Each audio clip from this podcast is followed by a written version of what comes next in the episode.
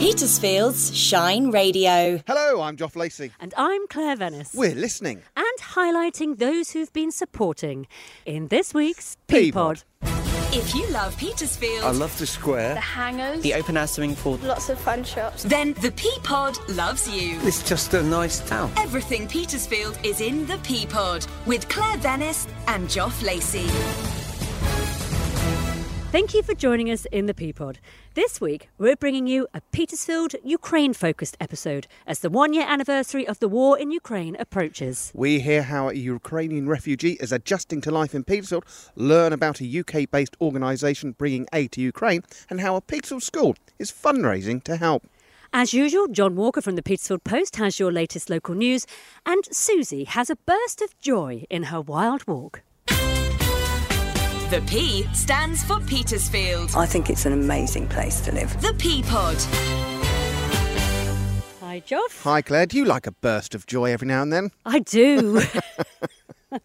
and it's spring, Spring? so there are a lot of bursts of joy. There around. are, aren't they? And we're recording in your garden this week. Mm-hmm. Locals might say it's a fresh smell out here at the moment.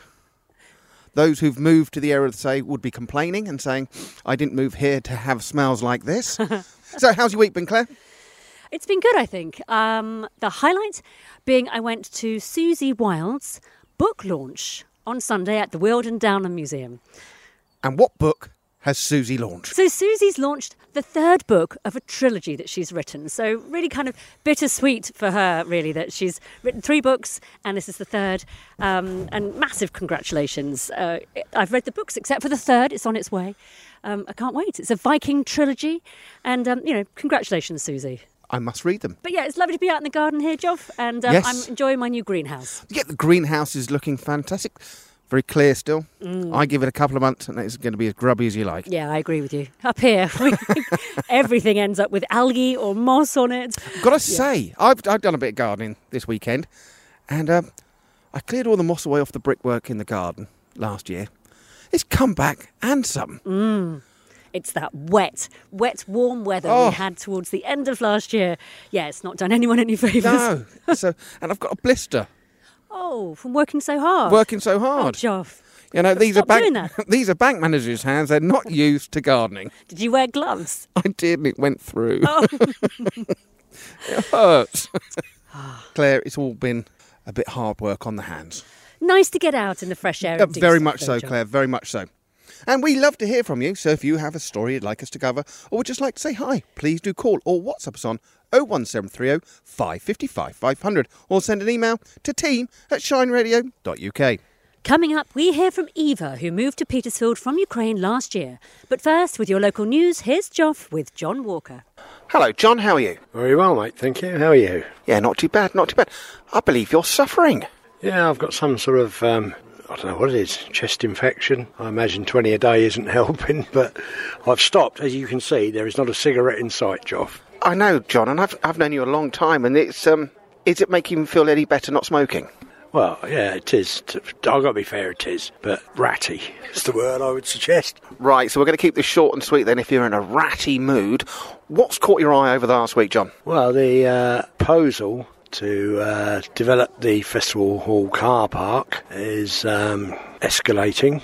The uh, Petersfield Society has come out and said that building houses and um, units across the whole car park is uh, probably not such a good idea, and they've appealed for all concerned to get together to come up with a workable solution that suits everybody. In other words, they haven't actually said don't do it.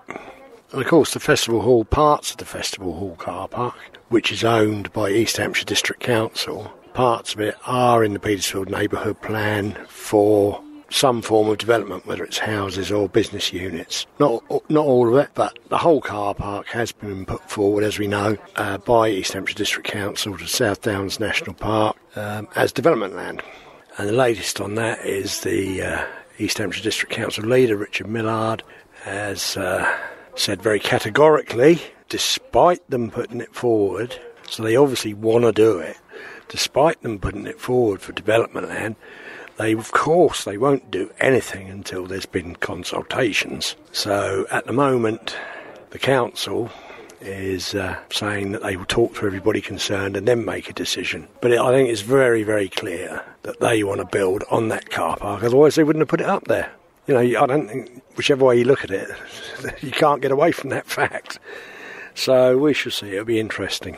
And I believe you've got an update around one of our favourite subjects potholes and the roads. Yeah, um, it appears that the contractor, because it's all contracted now, everything's contracted. It's uh, Hampshire County Council's job to look after the roads, but they contract it. They don't actually want to do it. They want to play a private company to do it so that the private company can make profit. That's what they want to do, making profit out of our council tax to do a job that isn't getting done. The council, Hampshire County Council, has said uh, well, their local councillor for this area, Russell Oppenheimer, who is the representative of Petersfield Hangers, has said that it's going to be at least months before they get back on track, whatever back on track may mean. Uh, because their contractors, milestone infrastructure, can't recruit enough gangs to work in Hampshire to do all the road repairs.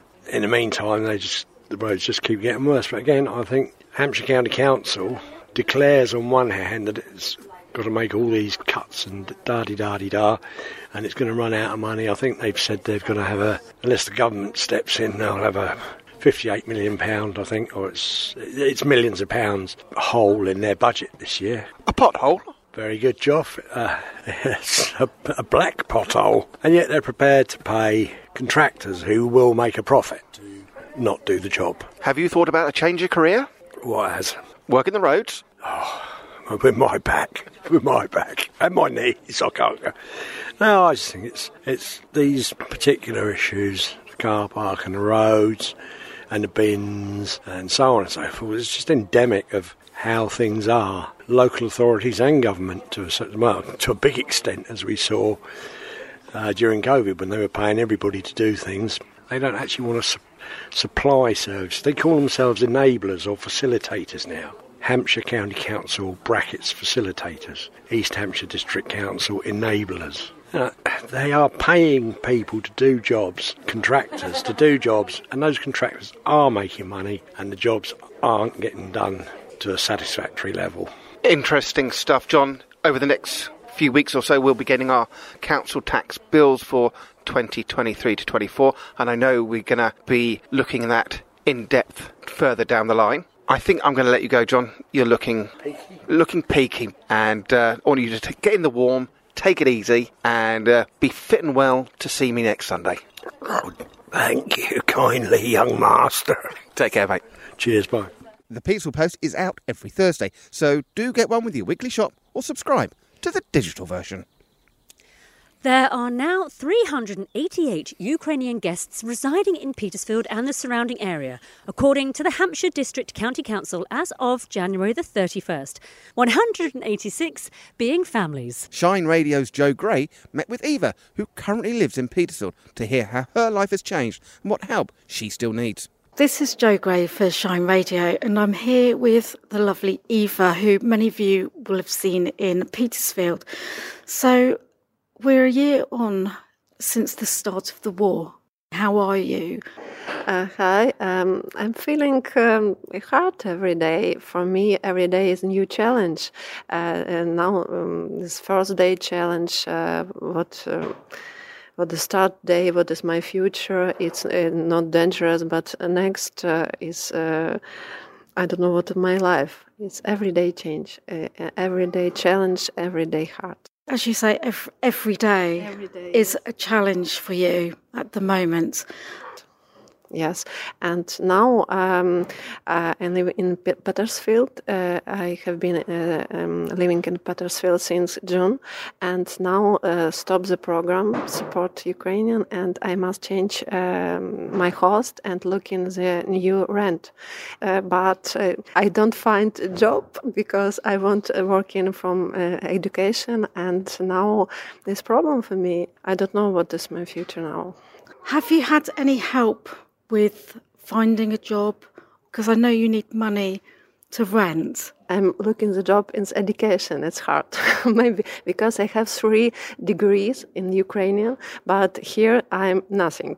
I don't have uh, education and must uh, start uh, my life again. Every week I have the meeting in the job center and uh, and um, ask me and maybe a training and maybe you look other words and English lesson. Yeah, and more people study uh, English and Yes, I'm talking with you because three months ago I don't talk in English. I'm trying now.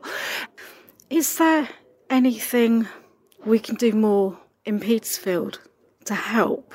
community in Petersfield support Ukrainian people. Yeah, uh, now uh, we're sitting in the library. I, I, I have the Ukrainian uh, book here. Uh, I'm reading Ukrainian language help now and talk about must be uh, more information Ukrainian language, maybe in the library too, maybe a council too, because uh, more people uh, don't use uh, good uh, English words and maybe information about rent, about uh, mm, job, yes, and tax, no, not this money, because it's very hard. I don't know what a self-employer and um, it's must be support. And so it sounds like a position yeah.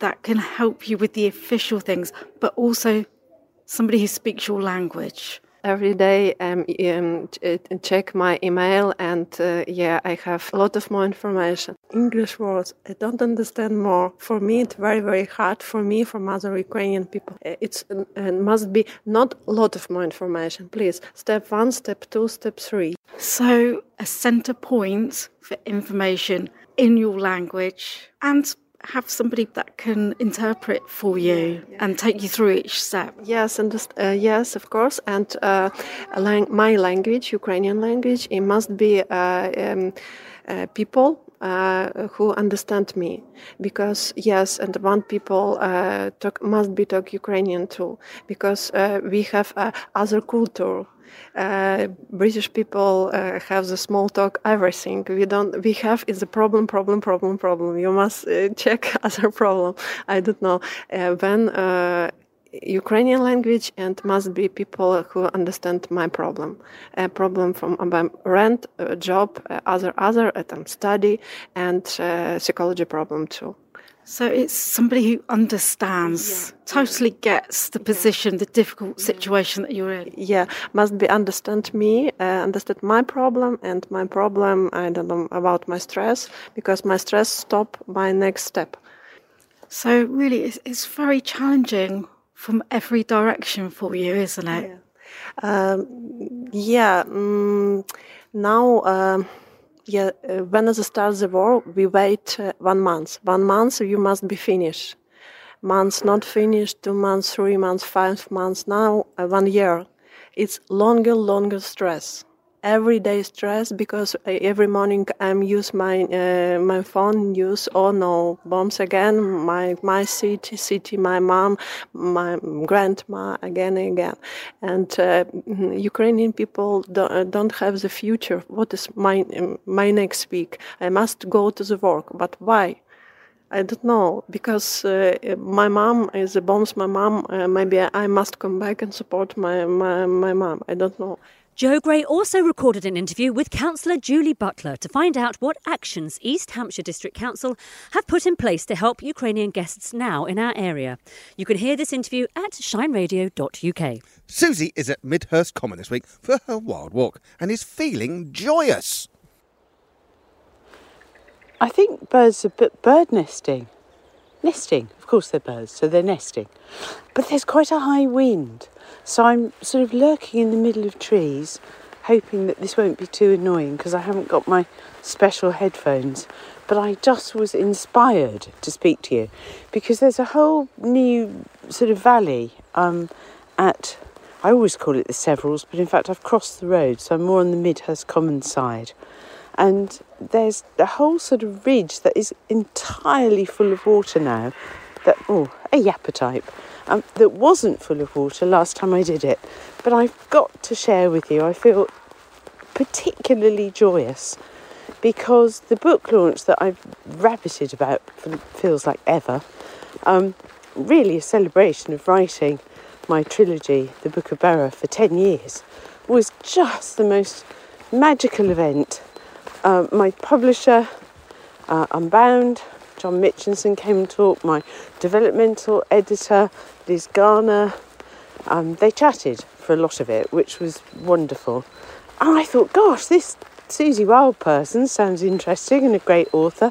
And then it got even better because she was interviewed by author Kate Mosse, no stranger to trilogies herself.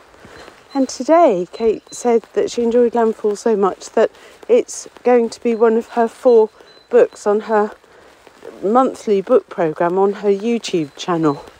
And uh, boy, can she pick good books!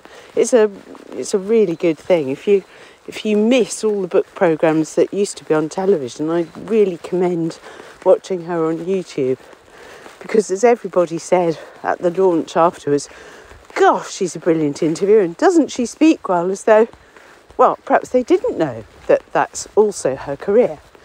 Anyway, ha ha, very sweet.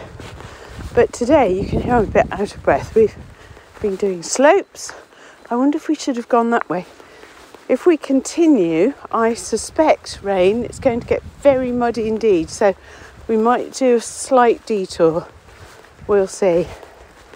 So that's supremely exciting. But also, you know, there's some other things coming up which I shall bore with you with, I'm sure, um, further along. But I just wanted to say for those of you who have sort of given messages of support and happiness and everything. I, oh, heck, could you hear that? That was a bit scary rain, wasn't it? Gosh, that made us jump. I, you know, honestly, they are all so well received, and I thank you for it. So now I'm going to go home. I'm going to pick up our canine partner, um, and I'm trying not to think about that because that's the one cloud so far without a silver, lining. Because, as some of you know, I think I've mentioned before, uh, Canine Partners are um, almost certainly closing the Heyshott branch, and we don't really know That's my Apple Watch. If you heard something slightly in the background, um, even though I'm on airplane mode, it's still counting my steps. Certainly, Heyshott might be closing. Well, I know. I think that actually is certain. So, what's to become of Canine Partners in the South, we don't know, which means that what is to become of our dog? Will he be going up to the Midlands? So that's all a bit tense because he is the only dog I've ever had who actually falls asleep with my thumb in his mouth. He is like a Wookie, like a sort of huge teddy bear. So, anyway, watch this space on all these things.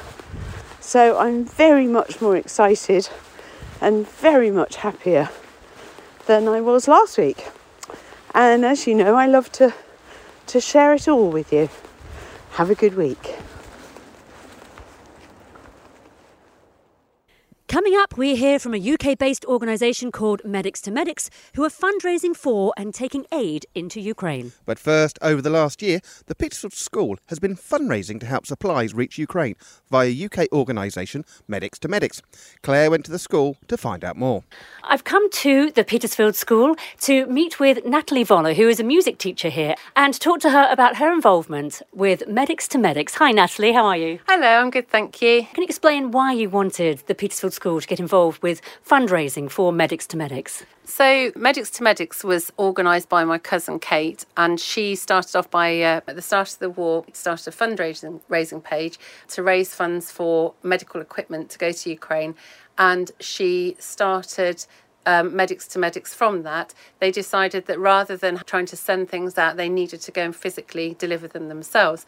Uh, we started off raising money for maternity packs uh, between my friends, and then we asked uh, Mr. Miranda if he was able to get the school on board with more fundraising and to, to help out Medics to Medics, which he was really pleased to get involved with.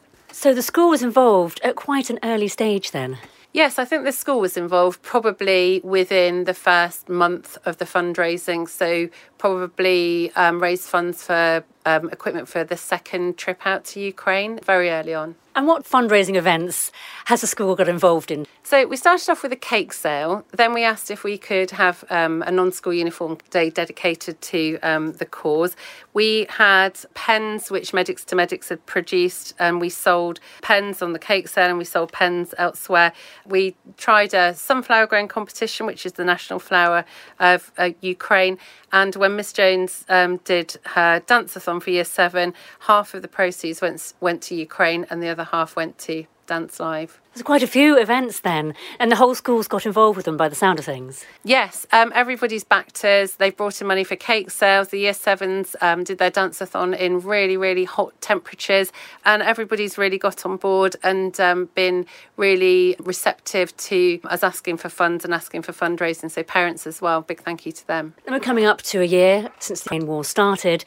What other events do you think that the Petersfield School is going to get involved in to, to continue raising funds? Hopefully in the next couple of terms we'll be able to add to our fundraising events maybe more cake sales also perhaps um, if we get together with uh, some of the people who fundraised with us before we can think of some other events to help us raise the funds and to keep the story and to keep the medics to medics prominent and in people's minds and so that people remember what's going on and there are a number of pupils here at the school now, aren't there, that have relocated to Petersfield from Ukraine. And how involved with school have they become? So they've been they've really immersed themselves into school life. They have regular meetings with one of our teachers who helps them with translation, with dictionaries, with integrating.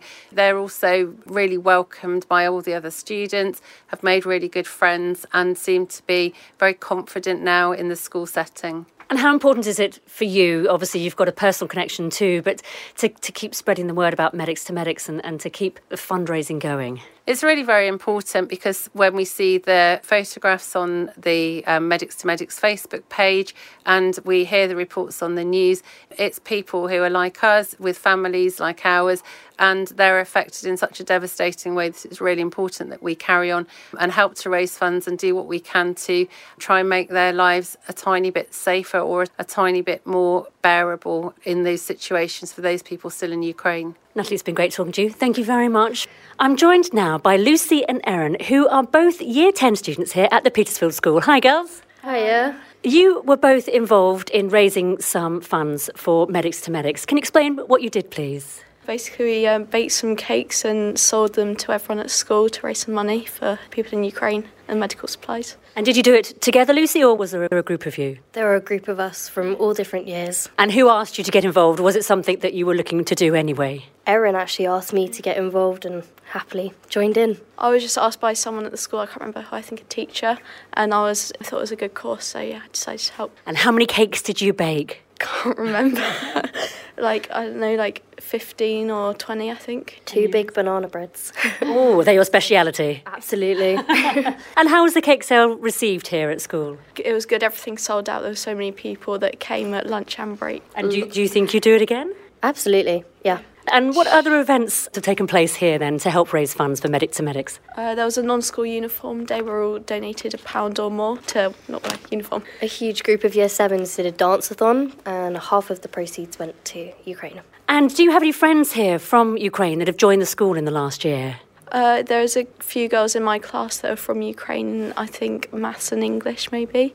So yeah. They're really lovely. And how has the school welcomed the, the pupils from Ukraine? Uh, it's welcomed them well. Huge warm welcome. They fit in so well.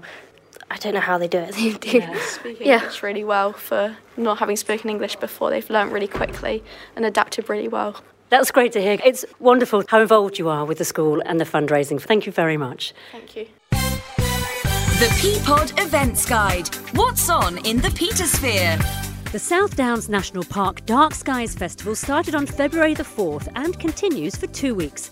With stargazing, guiding walks, celestial storytelling, nocturnal wildlife, and planetarium shows, the full programme is available on the National Park's website. The Petersfield Museum and Art Gallery is hosting In Conversation with Gordon Rushmer on Thursday, the 9th of February. Join Louise Weller, Head of Collections and Exhibitions, and local artist Gordon Rushmer from 7 until 8 pm. Tickets are £10. There will be a Steinway piano recital at Bedales School on Thursday, the 9th of February. Numerous pianists will perform a variety of music to show off their skills. The event is free and starts at 7:30 p.m. A Dragonfly accessible screening of the film Toy Story will take place on Friday, the 10th of February, at the Phoenix Theatre in Bordon. This cinema screening is for those with disabilities or SEN. More details can be found on the theatre's website. Age Concern is holding a 60 plus Let's Get Moving set of four classes starting on February the 13th at the United Reformed Church from 3 until 4 pm. The cost is £20 per person for the set, and bookings can be made to Sheridan on 07852 172 998. If you'd rather stay in, there's always your local radio station, Shine Radio, to listen to. Available 24 hours a day, 7 days a week. You can listen to The Recipe. In this award winning podcast, Noni Needs searches the Petersphere for tantalising recipes to brighten up your cooking and to tickle your taste buds. To listen to the recipe and more, go to shineradio.uk, bringing you also a brighter mix of great music and local information. If you're running an event, get it in the guide at shineradio.uk. The UK based organisation Medics to Medics, made up of NHS paramedics with a passion for medicine and humanitarian aid, has been fundraising to support medical friends and colleagues in Ukraine since the start of the war. Now, Medics to Medics is undertaking a huge fundraising project as the first anniversary of the start of the war draws near, hoping to supply 365 individual first aid kits to mark 365 days of conflict. Medics to Medics founder Kate Wilson spoke to us via phone. Hello, Kate, how are you? Hi, I'm good. Thank you very much for joining us. Just to kick us off, please explain what Medics to Medics does. At the very start of the conflict in Ukraine, so back last February, I had a very wise decision, or not maybe, depending on how you look at it, to gather some medical supplies, take them out to Ukraine. And we thought at the time it would be a one van journey and that we would literally take these supplies. By the time we got home, the conflict would potentially almost be nearly over. And nearly a year later, we're still doing the same thing. So we literally go backwards and forwards to Ukraine with medical supplies in a nutshell. Why did you feel the need to set up Medics to Medics then, Kate? So prior to the conflict, in my previous role, I'd been collecting some obsolete and excess medical supplies that I knew that we wouldn't wouldn't need where I worked before the expiry date. And I'd made contact with a charity um, originally that were based in Malta and would send supplies to them. And they would send them out to areas across the globe in need. And I'd sort of asked them at the start, would would they be going in into Ukraine, which they confirmed they would be doing. And through some very loose connections that I'd already got in Ukraine, managed to get these supplies out to them. And I guess as a paramedic, your first thought is, can you be of assistance to other people when they're in need? Medics love medics. We we share a very common language, even if we don't speak the same language. Um, and it just it just went from there, really. And what is actually involved? It has evolved as time has gone on. Initially, I think our very first approach was we grab everything we physically can, uh, we fundraise and we buy everything and we put it in a van and we take it out because we knew that pretty much everything in those early days would be needed. But as time's passed, we've tried to refine that process somewhat. So what we do now is we we have certain contacts. We have sort of contacts within within the surgical field, within the anaesthetic field, medics on the front line, and we and we ask them directly. You know, what is it that you're short of this month? Is there anything that we can help you with? And we fundraise. We basically have to go and, and raise the funds for those items, and then we take them out in a van into Ukraine and then we have some contacts inside Ukraine who who meet us. We then come home and we start that process again. You mentioned that you went out close to when the war first started last February. How many times have you been back to Ukraine since then? I actually lose count now. um, so the first time we went out was was literally two weeks after the conflict had started, and we have been out pretty much every month, every three to five weeks since then, with the exception of July when we took a sort of seven week break because we were fairly exhausted at that point. But since then, basically, uh, yeah, every every four weeks. So I got back from the last run two weeks ago. And as we, as we come up to the first anniversary, is there still a need for all this aid? Absolutely, yes, there categorically is. The situation is very, very difficult. We tend to go into the west where life for the most part is generally normal with the exception of, of generators going frequently as you walk down the streets of the cities because of the power shortages and the air raid alerts that are being activated life is normal. But out to the east and to the south and to those frontline areas, that aid is, is still desperately needed, and including into the villages that have been recently liberated, unfortunately. Are you at any risk at any time? I guess that's a very subjective question. so, so I always say that I'm not, but my husband would argue that at the end of the day, I am inside a country that is in the middle of a conflict, and therefore, if I need to have an air raid siren alert on my phone to tell me when to take shelter, then there is always that risk. So yes, there is there is an element of risk, I suppose. It's a calculated risk, but we personally are not taking this supply to, the front line. We have our trusted contacts who are very used to these these frontline areas that, that take those supplies in for us. And this has absolutely changed your life, hasn't it? None of us thought that the war would still be continuing almost a year on. I mean, how has your life changed as a result of this? Well, I suppose this time 12 months ago, I was steady employment in the NHS as a paramedic. I had fairly predictable pattern to my life, I suppose. And then obviously when when I made the very first Facebook post to say I'm going to collect some supplies on the 25th of February, at that point everything changed because there's a huge amount of work and preparation that needs to go into getting these supplies and fundraising.